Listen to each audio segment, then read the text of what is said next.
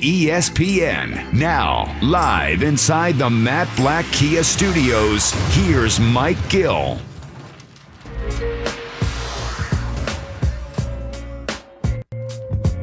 Ah, live to fight another day. Isn't it great feeling? On a Friday, you wake up. Normally it's overreaction Monday or that Monday feeling after a Sunday victory, but a late night Eagles comeback. They had it the whole time. Eagles beat the Giants 22 to 21 as heard right here on 97.3 ESPN. Carson Wentz rallies the Eagles. He places a perfect pass into the palms of Boston Scott, and the Eagles win. The Eagles win. First place. How's it feel? Good as that coffee? Oh, you know it. Oh, you know it. Wow. Where do we begin with this Does one? the win feel as good as the coffee taste? well, let me ask you this because you were juiced up yesterday before the show. After that win, were you juiced up like you were during yesterday? Uh, you know, I was. It was like exhausting. So like, I didn't have anything left in the tank to be juiced up. I was just kind of like exasperated. With like six and a half minutes left, I'm thinking to myself, they're really going to lose to the flippin' Giants in this game. Are you kidding me? And then, of course, the Flash. You do this job, and you're thinking to yourself, the Eagles are going to be one five and one. The Sixers don't play till who knows when. The Flyers probably not going to play till after the new year. The Phillies are in the offseason. What do we have sports wise left? And I know the Eagles are not giving me a Super Bowl, but I said 2020, I just would like to see meaningful sports action. And they kept me alive in that aspect. So I'll give them that. Yeah, that's the way I was thinking too. After the win happened, it's it's such a debacle because it's a win, but it feels like a loss. But when I sat down afterwards, because I had to stand up during that ending, took a deep breath, and I thought, this is so sloppy, but at least next week has more meaning. Yeah, I mean, you get a, you get an Eagles Cowboys game next week that has meaning on Sunday night. If you win that game, all of a sudden you're three, four, and one. We talked about it. They play the Giants again. This team could be four, four, and one.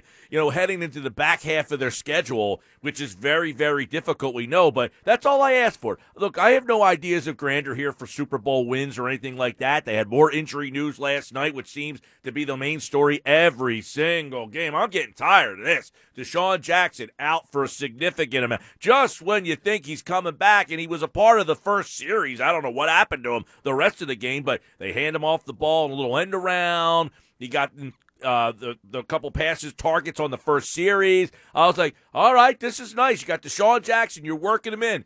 He's out now, four to six weeks. He's on the IR already. Lane Johnson, we talked about it yesterday.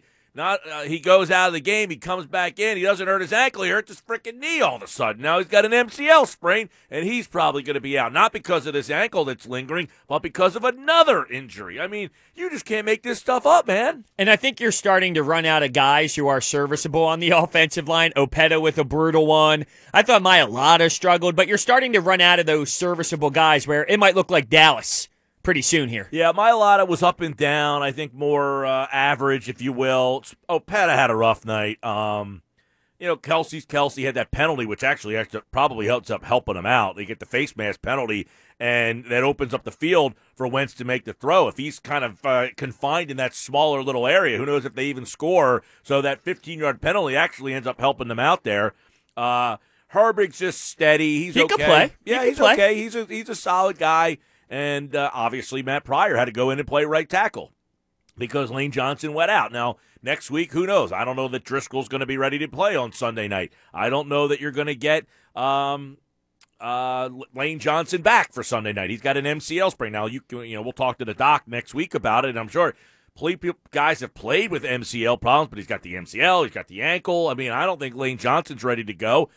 I mean, it's just a mess out there. I've never seen anything like it. That game was horrible last night. It was horrible. But I will say this Thursday night games are typically bad. Like, you get bad football on Thursday nights. You do. But that was the that was like the worst of the worst of the Thursday nights. I mean, they couldn't find two lousier teams to play and pair up against each other. I know. Look, Thursday night, Monday night, Sunday night. The Eagles are in prime time again this week uh, when they play Dallas on Sunday night. Why? Well, they want Philly, New York. They want Philly and Dallas. They want the ratings on there. They don't care how bad those teams are because they know we're suckers and we'll sit there and watch it. The best play to define what happened was Daniel Jones tripping over the 20 yard line on that 80 Oh, yard my- run. My girlfriend was even dying laughing. I oh, mean, Oh, it's she was hysterical. cracking up laughing. I said, "Oh, I said, I mean, she's like, you know, not paying attention to the game. She's kind of sitting there. She's on. A, I said, you got look at this, and he's running. She's like, okay, what am I watching here? And then he just goes, boop, falls forward. The best would be if they didn't end up scoring there. right, they And that scored. cost them the game. Right, right. They I scored they'd be so it's breaking different. his stones for years on the. I mean, that's the butt fumble. If he doesn't score there and he falls down, that's your butt fumble moment. That's what you're known for. You you know, Mark Sanchez, his butt fumble. Daniel Jones would be the guy who f- tripped over the the, the uh, yard marker. What's worse? Um, I think the Daniel Jones one could be worse. yeah, I mean, because uh, what's it called? Sanchez ran into somebody. There was nobody within 20 yards of him. So he was running, I think they said over 20 miles per hour. Which, At one point. Yeah, which is crazy. And then he cranked it down to seven by the end. Did you see that? yeah, that's God. awesome. Uh, let's go to Wentz because I talked about this on the Daily Drive show. If you watched it at Mike Gill show this morning on my way in, look, I thought Wentz. The box score will say he had a great game. You talk about it all the time. You know, uh, Bob scored 359 yards. I know I got that one on the five rewind at least. Uh, that's because he hit my guy Hightower. I said Hightower was going to get a big one. He didn't end up scoring, but it was a big 50 yard pass. That was a big pass, by the way. People aren't really giving that play enough credit. He laid that one right in there, uh, and that set up a big, you know, the, the first touchdown. But I just, I can't get past the fact that, again, Wentz played, played good, but he wasn't special. He wasn't great, except for the biggest moments. The problem was he needed to be special because he was bad leading up to that moment. And that's been the whole season for me. If he's if he's really good against Washington, they win. If he's really good against Cincinnati, they win. If he's really good against Pittsburgh or Baltimore, maybe they even win one of those two games. But just because he's just mm, good, not great, this is where they are. And I thought last night he was just good, not great. Too many misplays, bad decisions. And New York is so bad that his bad decisions didn't kill him. Just the one. He, he throws the pick. That's it. It's the inconsistency that's driving me nuts. That's because, the word I used this yeah, morning. it- the, the inconsistency. Because when you say like he just played good, you're right. At the end of the day, when you look at the whole package, it was like it's good because of the moments, but the the great moments were elite moments, and then the bad moments were disastrous moments. When he's throwing across his body to Fulgham, you mentioned the interception. When he's going down to the ground and he tries to throw a shovel pass and it hits someone in the back of the numbers, like. There's so many elite moments. That Boston Scott throw was the elite of elite type of throws. And it was a hell of a catch by Boston Scott as well. You mentioned the Hightower one. There are so many phenomenal A plus plays, and then there's so many F minus plays. It's wildly inconsistent. It's not just he's it. good, it's elite and disastrous. Can't and that's where the frustration is. Yeah, can't have it. And that's why a couple weeks ago I said, I get it. He played a good game, but that's not good enough for me. And it's because in the word you mentioned, the consistency, the lack of consistent play throughout one game. It's you're horrible in this series, and they're bad for multiple series. Three and out, three and out, three and out. Missed guys. One Fulgham's wide open over his head. Fulgham wide open, takes a sack. I mean, just misses guys. Bad throws, bad decisions. Too much, too much, man the lack of consistency is the problem I have. It's I know he can make the big play. I know he can make the big throw, but I got to it's like it's like going through the draft. You know, if I have the eighth pick, I know I can get a great player, but I got to make the right player. And I might get the great player at pick 16, but I had a chance to get a guy at eight and I missed him. You got to get the guy at eight. You shouldn't have to hope that you get a guy at 16. The guy at eight was there for you. You missed him. He's missing the guy at eight. He's hitting the guy at, on, on the guy at 16. If you want to be great, you hit on eight and on 16. Yeah, it's it's definitely tough. Yeah, it's tough to assess it because at the end there's those are two legitimate drives at the end. You're down 21 to 10 with 6 minutes left. And as you said, you were already going through in your mind, what am I going to do? We're 1 5 and 1. What are we going to do? What are we going to talk about? What are we going to watch? And he brought them back. So I do need to credit his last two drives and the first drive. Those were great. And this this while the team stinks in the Giants as a full team, their defense is respectful. They're not some dumpster fire defensive team. So I got to give him credit for those three drives the two late ones and the first one that were scripted plays. And we'll get to Doug in a moment because he was very frustrating.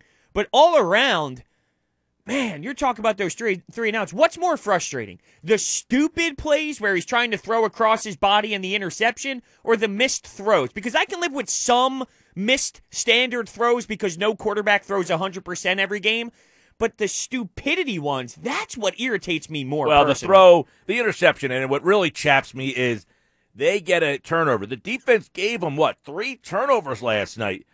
And against the Giants team, if they turn the ball over in their own end, you have to capitalize on that. And that's how you just bury a team like the Giants and just say, You're in our building. You turned it over. Now this is what we're doing to you. And he throws a pass up. I mean, Pederson today said, "Well, if you're going to throw it away, you got to throw it all the way into the first round uh, row of the bleachers." I don't think he was trying to throw it away. I think he was legitimately trying to throw a pass, and It- that's the problem. Is he? I mean, it's with everything. The ball, where, and when he does it and it works, it's great. But you can't be reckless like that all the time. It's a good word to describe it. Reckless is what he was out there. And it did sort of look like he was trying to throw that ball away. But regardless, you put it right there in the end zone for a guy to go up and make a play. So it flat out can't happen. So it's it's just weird for me because I am very, very annoyed with a lot of the things I saw from Carson. But at the same time, we talk about clutch moments. We talk about clutch quarterbacks. And he was clutch in that game. And over the last handful of games, they were down. And to be fair, he's one of the reasons why they are down in these games. But at the end, when you count them out, he continues to put them involved late. So, how do you assess him as a quarterback? He's not giving up. He's keeping you involved. He's keeping you engaged until the wire. But he's also one of the reasons why you are in that position to begin with. 609 403 0973. 609 403 0973. Give us your reaction. You know, I don't can't imagine anybody's reacting to this game and saying you feel confident. Right?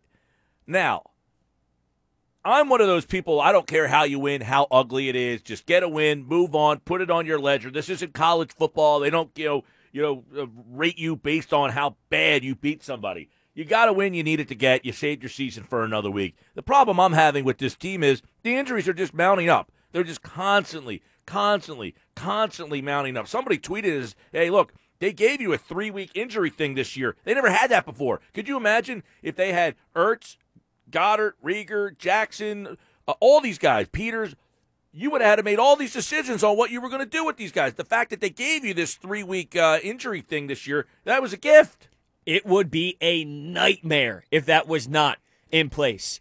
I, I want to get to Doug Pederson, though. What would you grade Doug Pederson? I thought he had a rough night last night. I didn't see Grayson's grade yet. He'll join us at 3 o'clock. Sal Pal in 15 minutes. Uh, if I'm grading him, I probably gave him a D, C minus D. I don't mean I don't think he was a failure. He, he he had a great opening drive to where they scored points. They came out like gangbusters. I hate when that happens. Team comes out, goes right up the field, scores, and then you're looking at the scoreboard third quarter. You still got seven points. Go back to the same damn script. You know what? I don't understand it.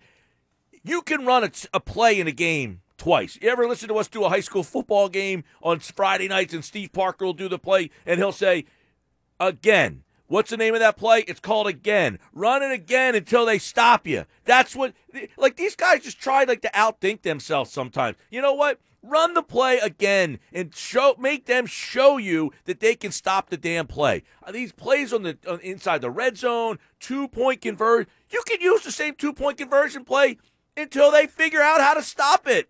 I don't get it. I thought he had a rough night after the first 15 plays, scripted plays, or however many they did. That drive was great. After that, he had a rough night calling plays. I thought he did a good job, I will say, with Boston Scott. We talked about getting him involved. I like what he did with Boston Scott. I like to see him get Sanders as involved as he gets Scott in certain games. Um, trying to uh, obviously the um, the the challenge where he doesn't throw the flag. I mean, hindsight twenty twenty, they probably would have won the challenge, and that would have been a big challenge. That's one where he just has to say, you know what, I'm not getting anything from up top. I I got to go with my gut here. I think he was down. Okay, so here's where I am with Doug Pederson. There are a couple things I want to point out. I thought he did well. The scripted plays were definitely phenomenal, and they worked, and they they were they were very solid.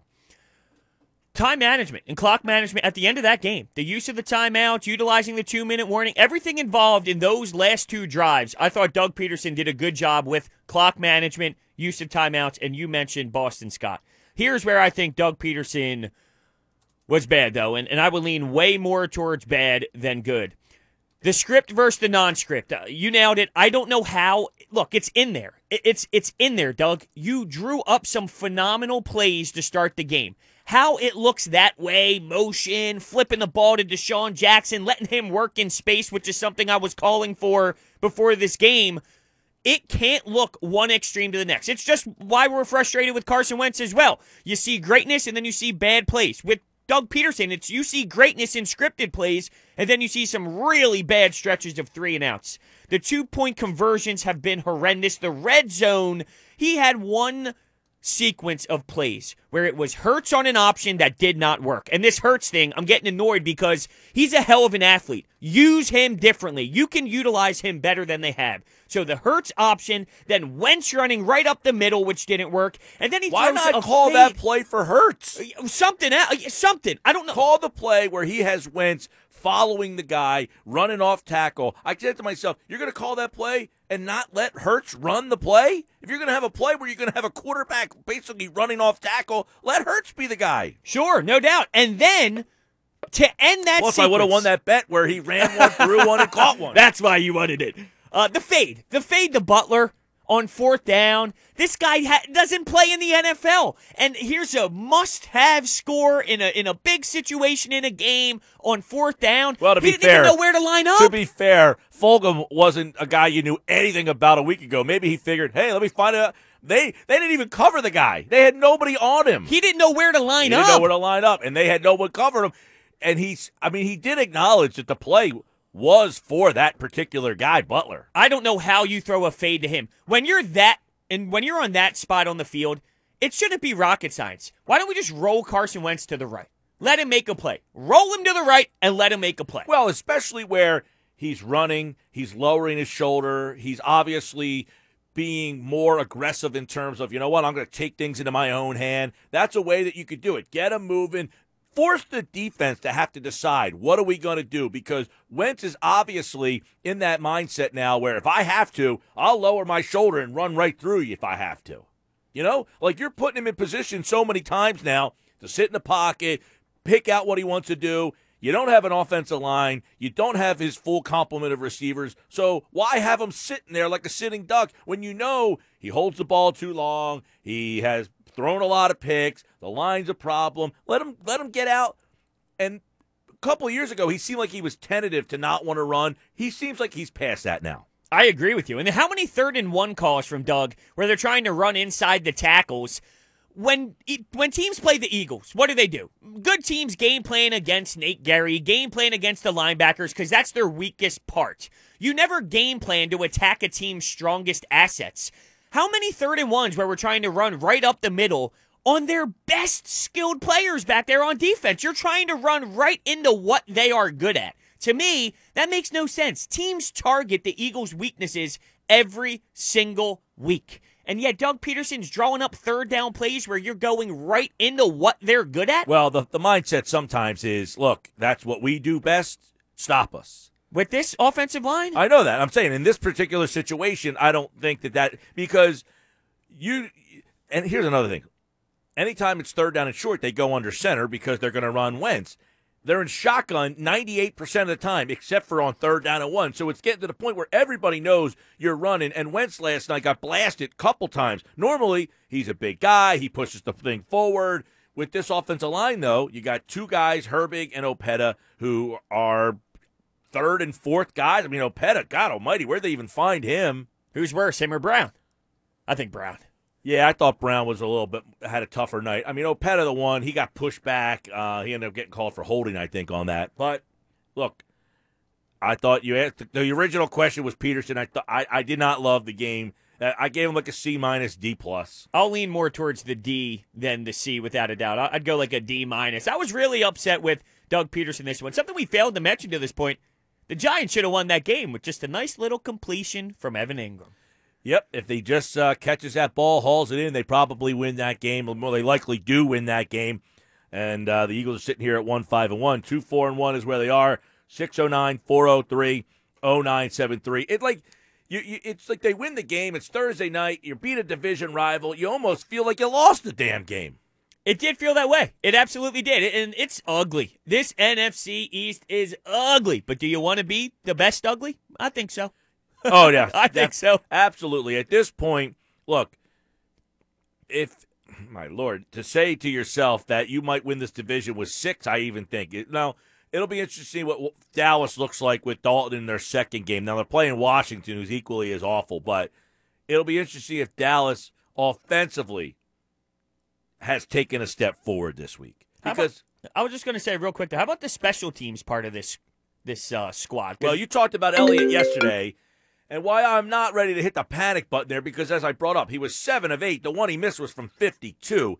Missing a 29er, that's a different story. If you're constantly missing 20 to 40, well, that's a 20 to 45. You're in that range there. You got to be an automatic guy on that, which he has been you know, we're nitpicking, oh, the kicker's been tough. I said he's seven of eight. He missed a 52 yarder. I'm not going to hammer the guy. Would I like to see him make the 52 yarder? Absolutely. But I can't hammer him for missing from 52. 29, different story. I can I can say you gotta make a 29er. And I think you're just starting to see though, like a domino effect of okay, well, he used to hit 60s, he used to hit 58s, he he's 160. miss- yeah, but now he's like missing the 50s. He used to hit he's- 60s weekly. Yeah, no, but I think if you can, if you look at his stats, you see a trend that it's going in the wrong direction. And I know Eagles Twitter last night was diving into some salary cap stuff, and he has some dead cap on his contract. Let's say it continues down this road, you might have a tough time with the Jake Elliott contract. I would say this. Here's one thing I will say though: kicking around the league has been very inconsistent. I mean, guys are getting kickers are getting hurt all the time. Guys are in and out and shuffling around. I mean, last night you know, he got hurt kicking the ball off last night. They weren't even sure if he was going to be able to attempt a field goal on that last drive if they had to. I mean, I feel all right with Elliott. I feel like you got a top ten so kicker, so I'm not ready to start hitting the panic button there. But if you start missing 29 yarders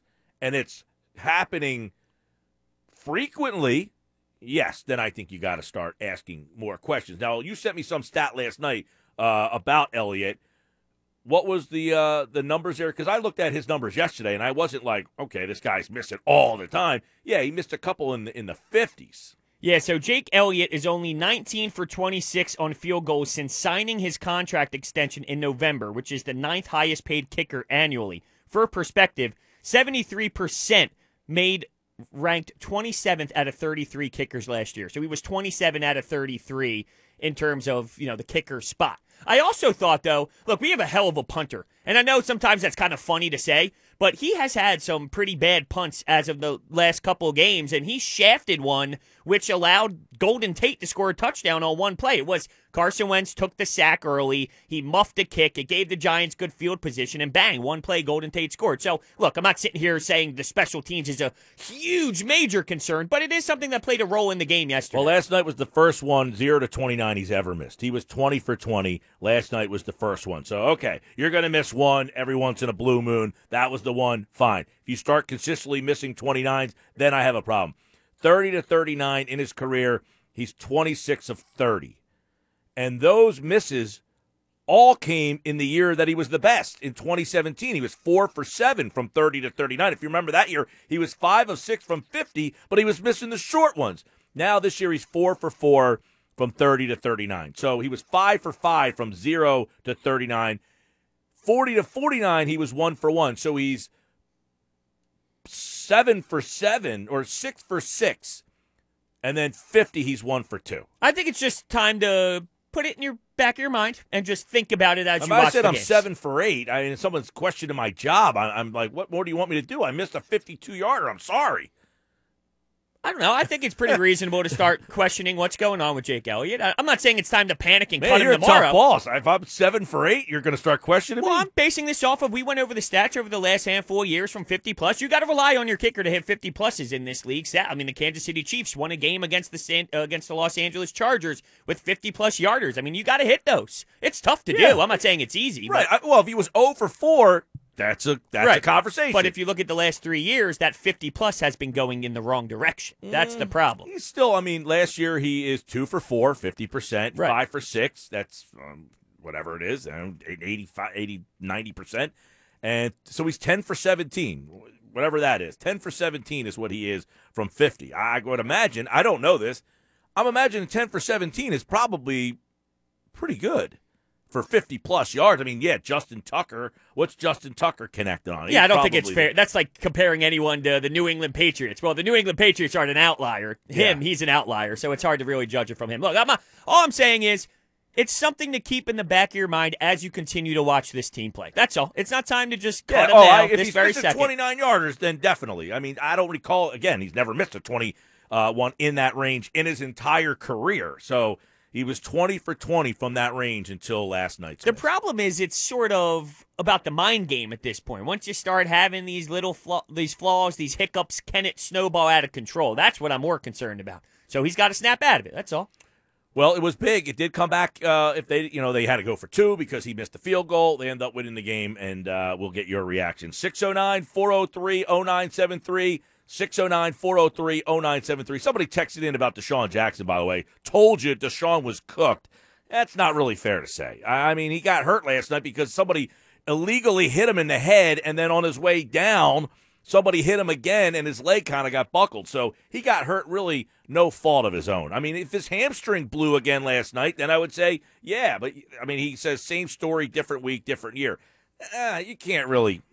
I can't blame DeSean. I'm not sitting here saying DeSean Jackson's fault that he got hurt last night. I mean, that's just ridiculous. I agree. If it was the hamstring again, very reasonable to Yes. bring up that he's getting hurt again. But this is a totally different scenario. It's a it's a fluke injury. Some guy hit him, and that's more of a football And thing, got penalized for right? it. Than a soft tissue thing. Exactly. I mean, he essentially has a high ankle sprain. It might be even more. They said he's going to miss a significant amount of time. We might not see him back this year. They put him on the injured list already. They're saying four to six weeks, some reports, but he could be out a lot longer than that. That hit last night, you saw his leg. It looked like it was like, it didn't bend backwards so much, it was like sideways, like his ankle. So I, I can't agree with that text message that's kind of saying, you, you know, you're blaming DeSean. Yeah, it's, it's, he keeps getting hurt, but that one was not his fault.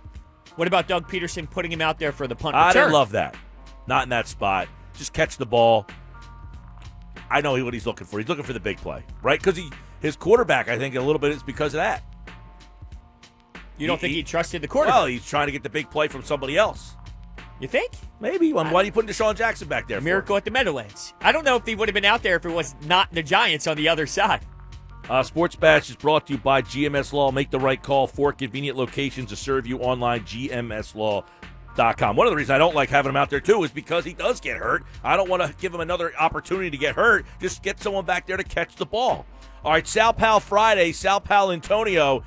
We'll get his reaction next. Turn it on. Leave it on.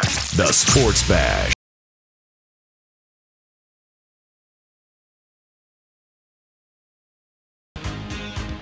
Ah, the land of confusion. That's what I watched last night. It was the land of confusion. The Eagles win. Wentz brings them back 22 21, just like they drew it up. They needed a penalty to kind of bring them back, to kind of open up the space. The penalty actually ended up helping them out. Sal Paolantonio, Sal Pal Friday here on a Sports Bash. Sal Pal Friday. And uh, he's uh, appearing thanks to our friends over at Burger Realty. Thanks to those guys, Johnny G and the Burger team. Always delivering Sal Pal to us on a Sal Pal Friday. How about that? You get that 15 yard penalty, Sal, and it really opened up the opportunity for Carson Wentz to save uh, save what was otherwise an ugly night. You know, and they won't admit it, but it's true, a hundred percent, because they've had such difficulty scoring inside the five, whether it's a touchdown or whether it's a two-point conversion. They're they're inside the five package is not that good. Now, of course, that was an unbelievable throw from Carson Wentz to Boston Scott. So, I mean, there is obviously skill and luck involved for sure but the penalty definitely helps. Herm Edwards, Brian Westbrook, DeSean Jackson, Boston Scott. Bobby Sickle, throw him in there too. The great giant killers. Boston Scott is now officially part of that group. He was. I like the way they used Boston last night, but uh, obviously you mentioned DeSean Yes. Jackson uh, hurt again. He's going to be out for some time, but I like what they did with Boston Scott last night. I, I would like to see them utilize Miles the way they used Boston last night. Well, they're two different players. Uh, you know, Boston Scott is a pretty quick guy. Uh, his ability to cut inside the hole, I think, is better than uh, Miles Sanders, mm-hmm. for sure. And Miles Sanders has a lot of talent. There's no question about that. But uh, I think they're a little bit different. Uh, Boston Scott's got a great spin move. Uh, he's much more compact. He hides a little bit better behind the line of scrimmage, uh, which is always important. You know, he's he's a good player, and when you think of it, this cast: uh, Travis Fulgham, hmm. Richard Rodgers, Boston Scott, Greg Ward. You know, I like it. I kind of like it. I really do. Well, why then? I mean, like, what is your take on? the first 15 plays, they come out, they look good, and then nothing. Bupkis. I mean, the offense is in like reversal after that. Well, why does that constantly happen? Well, I think it's the design. Bottom line, I think it's the design. I think the Doug just has this thing in his head about okay, you know, we don't want to move Carson Wentz deliberately outside the pocket. Well, I, I would if I were Doug, I would spend the next ten days looking at what Sean McVay does with Jared Goff, mm-hmm. which I think is very very smart. He moves him out of the pocket, a lot of design movement, get that launch point outside the tackle box. He really creates open space for Jared Goff. Open space, passing lanes. Because, you know, Carson Wentz is just a sitting duck back there. He's stationary. Especially with this offensive line. Duck. With this offensive line, too. No, that's, and that's no question about it. Big problem. Yeah. Big, big, big problem. big, big problem. And, and, I think you're right, Sal, with the way that Carson has, you know, I thought last year and maybe the year before after that knee problem, he was a little more tentative on running. Now he's taking off and delivering hits. I mean, he's lowering the shoulder like a fullback and saying, get out of my way. So why not get him moving and let him make the decision whether he wants, make the defense have to decide what they want to do. Well, I mean, I, I need to stop. I want to see a stop to this quarterback sneaks. I mean, you know, we can quarterback sneak for one inch, but Mike Gill, let's not quarterback sneak for two yards on a routine basis. Come on, give me a break. Yep, they keep using that obviously, uh, and it, it, didn't work last night. I, and and Doug kind of insinuated Sal that he was going to get Hurts more involved. Uh, I I mean, don't you think in the red zone? That they could have more creativity by utilizing Jalen Hurts, or is that just too gadgety for you? No, I like them. The designs are bad though. Jalen Hurts didn't have a prayer. You know, in order for it really to work, it can't be zone read. It has to be RPO. Jalen Hurts can throw the ball. Yeah. He threw it in college. Yeah. Oh, yeah. it has yeah. to be run pass option, not zone read. Well, what about the play where he goes to Butler? Butler's on the wrong. Side. He doesn't even line up on the right side of the field. I mean, are you surprised that he calls a play for a guy who literally was just on the roster what, two weeks ago? You know why he, he's lined up on the wrong side of the field?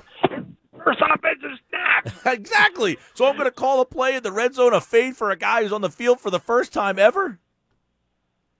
it's crazy. It's unbelievable. It's crazy. Uh, obviously, they get the win on Thursday. They move forward. They got Dallas coming up, but the injuries. Uh, can they? Can I mean? Do you see a time where they're going to have this team where they want it, or is this just it? This is going to be what he's got. This this uh, hodgepodge of players, you know, coming in and out of the lineup, uh, and you're just going to have to try to figure out a way to win your what? You got four more division games left. This is how they won last year. At the end of the year, yeah. I think it's I think it's just fasten your seatbelts. It's a hodgepodge. But but having said that, you know, I just think that they hey, listen. The final six minutes of the game, they saved the season, no question. I did a piece about that on SportsCenter. You heard the call, Merrill and uh, and Mike last night at the end of the game, and you know Merrill Reese really inspired me. I was listening to the call, and um, I heard Merrill say the Eagles saved their season at the you know at the end of the game. That's what he said, and I'm like, you know what? He's right. They saved the season. Well, they sure but did. Yeah, I, I mean, think, in terms of uh, being irrelevant in the division, they sure did. Yes, It would have been totally irrelevant. One five and one they would have been. That would have been a uh, ugly. No Sixers, no Flyers, Phillies all season. It would have been an ugly uh, winner here uh, if that game would have gone uh, to a loss last night. But what does it say? Let me ask you this. Let me ask you one question, Mike, and I wonder if you're getting this from callers because I'm hearing this from a lot of people around town. Okay. Twenty. If it's twenty-one to ten, if that's the end game, if the Eagles lose twenty-one to ten last night, is Carson? uh, Do do you think Carson saved his season last night? It's a fair question because I think the he was having kind of this breaking. But it's funny. I have a station in North Dakota that calls me, and I go on with them out there because they always want to talk about Wentz. The guy texted me last night and said, "Did did Wentz save you know his opportunity, like his season? Are people like laying off him?" I don't know. I thought the problem is yes, Wentz played great in those minutes. The problem is it's what he does leading up to that. It makes him have to play great there. That game should have been a blowout. Do you not agree with Yeah, that? I, I, I, I wonder. You know, obviously with Dallas coming in on Sunday Night Football, uh, I wonder if there's even a discussion at NovaCare about Wentz if they lose twenty-one to ten. I just wonder. No, that's that's that's interesting. We're one five and one. He didn't play well. What do we start to think here? Um, I want to get uh, two. They had to make this decision with Jason. I have no basis in reporting to say that. I'm not suggesting that. I don't have any sources. right, right. I'm just wondering out loud with you. I just wonder if not only did the Eagles well, saved their seasons last night, both of them. Well, I want to, you know, you know what they think about Jason Peters. Doug was asked today when Peters comes back. Do you leave Mailata there and try and put Peters back at right guard, or does he go back to left tackle? And does it even matter? What did Doug say? He said it's a conversation we're going to have to have internally. Oh, that's crazy. Jason Peters goes back to right guard. Okay, uh, we're on the same page there. Right. You leave Mailata Oh, there. Come on, Jason. J- Jason Peters goes back to right guard. Yeah. And you know, listen, Mailata has earned the right to finish the season at left tackle. We can agree on that. Yes. Has he been perfect? No, No. but he earns the right to finish the season at tackle. There's no question about that. Yeah, and Peters will upgrade right guard, Yes. which has been a major, major problem. Yeah. But it goes back again to Doug. It goes all roads lead back to Doug. He has to have a better design to help out a beleaguered quarterback. And I just don't understand it. I thought for sure, no, ob- obviously, obviously, Michael, it was a short week. I get it, and that's an excuse that you can use and lean on. But by next week, with this long weekend, Mm-hmm.